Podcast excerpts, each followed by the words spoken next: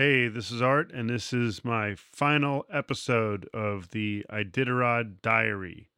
I promise it's the last episode because the Iditarod 51 race is over. Finite kaput. In the books, as they say. I do have to give a shout out to my friends at MCOM, mccom.tv. This company who I buy all sorts of camera gear from and tripods and batteries and they're, they're just a great resource for used gear.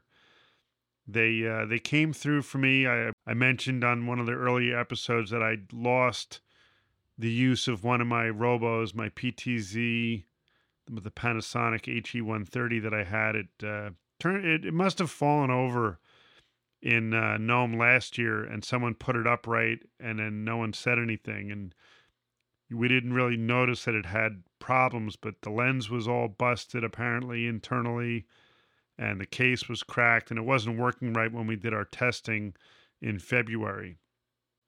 I didn't really have the budget to just replace it. Obviously, I needed to do something about it. And my friends at MCOM came up and uh, loaned me a unit which was awesome and really appreciated Scott and Carrie and all the great people over at MCOM. Can't say enough. So, so just wanted to give a special shout out to them. Thank you. The last hurdle for me on this year's race was the finishers banquet. The finishers banquet is usually held the following Sunday from the champion crossing the line. It usually gives the rest of the pack enough time to get in and, and uh, attend the banquet. There have been some occasions, I think, in history where the last team to finish what they call the Red Lantern winner, that team has not finished in time in the banquet, and sometimes they have held the banquet for a few extra days until that person has the ability to finish. But from a technical standpoint, it's just the last piece and you have to basically wait around after you've been on this job for three weeks. You have to hang around for this last banquet. This event actually was never even live streamed. It was just something that happened in Nome, Alaska, and the fans would have to just read about it. Or maybe there would be sometimes some footage recorded, but it was never live streamed. I only started live streaming this event about five years ago, I think, and it's it's tricky, you know, to do it right. It requires a big setup. We've done it with a, a, single camera in the early days from the back of the room, but there's really nowhere in the back of the room to put a camera that's not in the way, that's not getting moved around. The internet connection there has always been troublesome. So it's not an easy event to live stream. And, and last year we did it with three or four robotic cameras. I mean, it was more of a production, but it required two people on site, and even then, resources were thin. So, in planning for this year's event, knowing that there would be really no technical people on site to produce the banquet show, I needed to come up with a very simple way to produce the show completely remotely with no technical assistance typically, you know, we would take a board feed from the house uh, audio system, we'd run it through a splitter. Sometimes we've used Dante boxes just to keep the gear in the live streaming area, which is behind the stage. But it's involved, especially for a non technical person trying to explain how all of this is going to get set up. So, as I was thinking about how to do it, I had been experimenting with these Insta360 cameras, specifically the the Link camera. And what the Link is, it's a tiny robotic camera. It actually has motorized pan tilt zoom controls over USB C. Picture quality very impressive. It has a half inch sensor, but it's very, very good in low light and it has a nice lens and it works really, really well. You can control it with software, program presets, and it seemed like it would be a good solution. Even in my testing, the built in microphone worked really well. So my thought was if I could put an uh, Insta360 Link camera very close to the podium, where the speakers will be, where the presenters will be, that would be an easy way to get a good visual shot, no bouncing, no shaking from the back of the room. And then I'd also be able to capture close proximity audio. At least that was my plan. And then I figured out that I could really put together a little kit with a Mac Mini with uh, remote access to it from from my studio, and then I could hook up two of these Insta360 link cameras, and I'd have basically a multi-camera show. I could stream both feeds back to me in New York, and I could switch and produce the show from here, just with using a, a uh, VNC connection.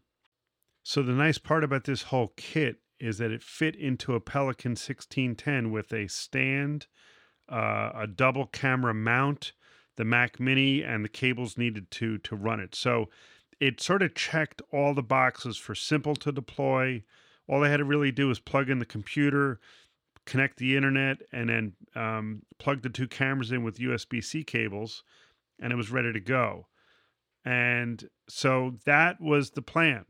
There was really no backup and un- unfortunately that's just it, as i've said before that's just the way it is with iditarod there is no budget or means for you know plan b unless it's you know coming out of something else i'm donating to the race so in the franticness of everything that is iditarod the person tasked with this job was the uh, iditarod chief operating officer a nice gentleman by the name of Chaz.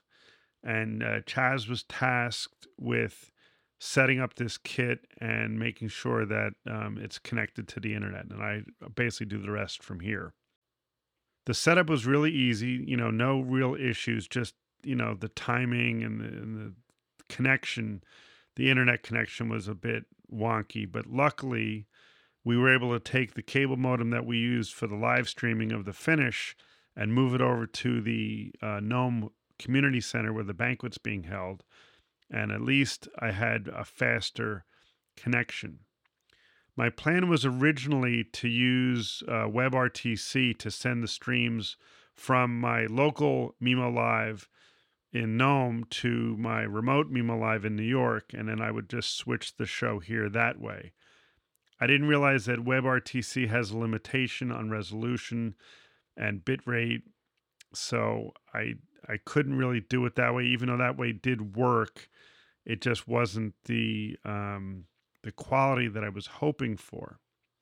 Now the Insta360 Link cameras are 4K, and being that I had a 75 megabit upload, I said, "Hey, maybe I can send um, 4K over RTMP streams."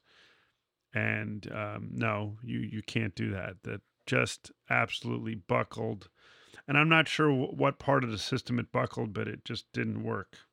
I didn't have enough time to really troubleshoot why I would be limited in terms of resolution, but it it choked the system. And this is an M2 Mac Mini. This is one of the brand new ones, and it just, you know, it didn't work uh, at all as far as sending 4K. So I plan to send 1080 from Nome in two separate RTMP streams.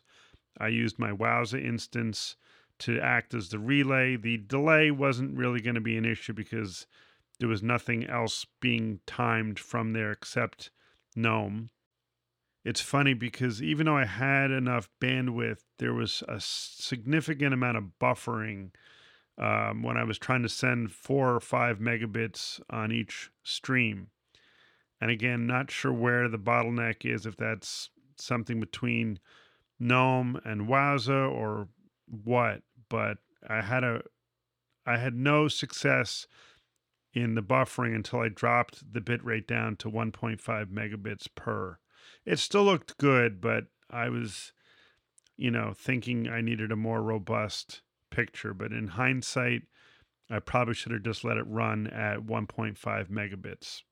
The devil in the details for this whole thing was the blocking and making sure the people stood promptly at the podium so that we had the proximity audio. And what I didn't realize is that there are no controls in the Insta360 Link app to adjust sound. It's just whatever it is. And it seems like it's a dual mic system and it must have some processing for echo cancellation or or some kind of noise filtering mechanism built into the camera. There's very little documentation on that at all, unfortunately. The reality was that there was a handheld wireless mic put into a clip, a gooseneck clamp on the podium. And many people actually picked the microphone up out of the gooseneck and then stood back and spoke, which caused the audio quality to be not so good. And even though the show looked good, it was well produced, we had graphics and lower thirds and lots of things that were making the show look great, the audio wasn't as good as it should be. And I get it. Like, I understand the risk, but in reality, there wasn't much option. I, I did think after the event that perhaps I could have used a little maybe USB microphone. But again, the whole thing with people not standing at the podium would have been a problem. I don't know how to resolve this without putting a person there who could set up more gear and be responsible for handling the technical part. That's really the only way I could think of to combat this. While for the most part it was a success, the audio part was noticed and commented on by the the fans. And of course the whole thing is to keep the fans engaged. And and on that part it wasn't it wasn't good. And of course there were lots of little things like the run a show.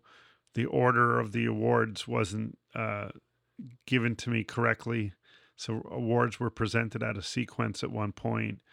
And of course i didn't i didn't have enough camera angles. I didn't have enough diversity. I had basically a 12 inch double headed uh, mount that sat on an atlas stand and my cameras were basically 12 inches apart and one could get sort of the walk up to the stage and i could also get the audience and the other camera was dedicated to the podium but you know in reality i was very limited into what i could do and if anyone didn't hit their marks which they didn't unfortunately on many occasions they weren't always in the picture properly so, as a technology experiment, I think it worked very well. Was it a perfect, flawless production? No. Like I said, the audio was really the part that, you know, it almost worked, but in the end of the day, it was not the right thing. So, I, it'll be improved. It'll be better, but I think as as I said, as a technology example, this whole show is produced by me and it had the look of a bigger production and it fit the bill of not having to keep people um, around at a, an expense to the to the Iditarod. So we'll see what happens next year. If they find more money, maybe we could have you know a technical person on site to manage the audio and the setup, but no promises to anyone that that will happen. I hope you enjoyed this Iditarod diary, a little journey through my process and my struggles, and it's always a struggle. And the million dollar question, which I'm not prepared to answer, is this Would I do it again next year this way? And I, I don't know. I am mixed about it. It, it was great from the standpoint of not having uh, not having to be stuck in bad hotels in Alaska to do this because that's very depressing. So, from that standpoint, this was a win. It was also very hard to be uh, 24 hours a day on.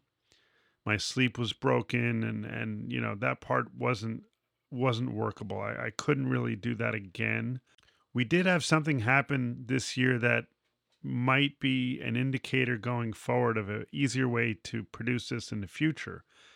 When we got to the finish, and I had to stream the uh, the trail feeds, but I also needed to test my feeds from Nome for the live show.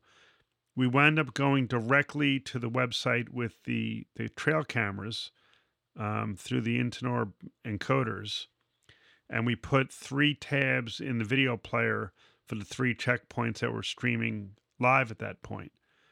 So if the trail cameras could stream to their own, you know, player on the website and let the viewers choose what they wanted to see, it would eliminate the need for the uh, you know, the feed to be curated, so to speak, by me or someone that the cameras could just stream. The part that would maybe have to take a little work is how we'd handle the live hits. I did do something this year that was I think pretty cool where I used my my Mimo Live software has this ability to remote um, to have a web-based remote control panel and you can control all the layers all the components of your show from a web interface and I set up a port forward for that interface um, to my IP address my outside IP which means I could get to my machine from anywhere over a web browser, which means I could, in theory, switch the show from anywhere. So I was thinking maybe I could design a little surface, a remote interface that would work on a phone. That when the camera operator knew that the um, the talent wanted to go live, they could initiate a uh, stream target for that channel. It would go live. It would maybe, you know, trigger something to notify people and they could stop it when they were done. And that could all be done with a phone just on Wi Fi connected into my machine via remote interface. So that would take a lot of labor out of doing the Iditarod live coverage. And it would probably save money because you wouldn't have to pay for my time um, for 24 hours a day. It would really almost be unsupervised. So maybe for next year with a system that was better designed, maybe if there were some more resources for humans to assist. So the best I could say is maybe. So that's it for my Iditarod Daily Diary. This week in productions content will resume soon with new regular content. Thanks for listening.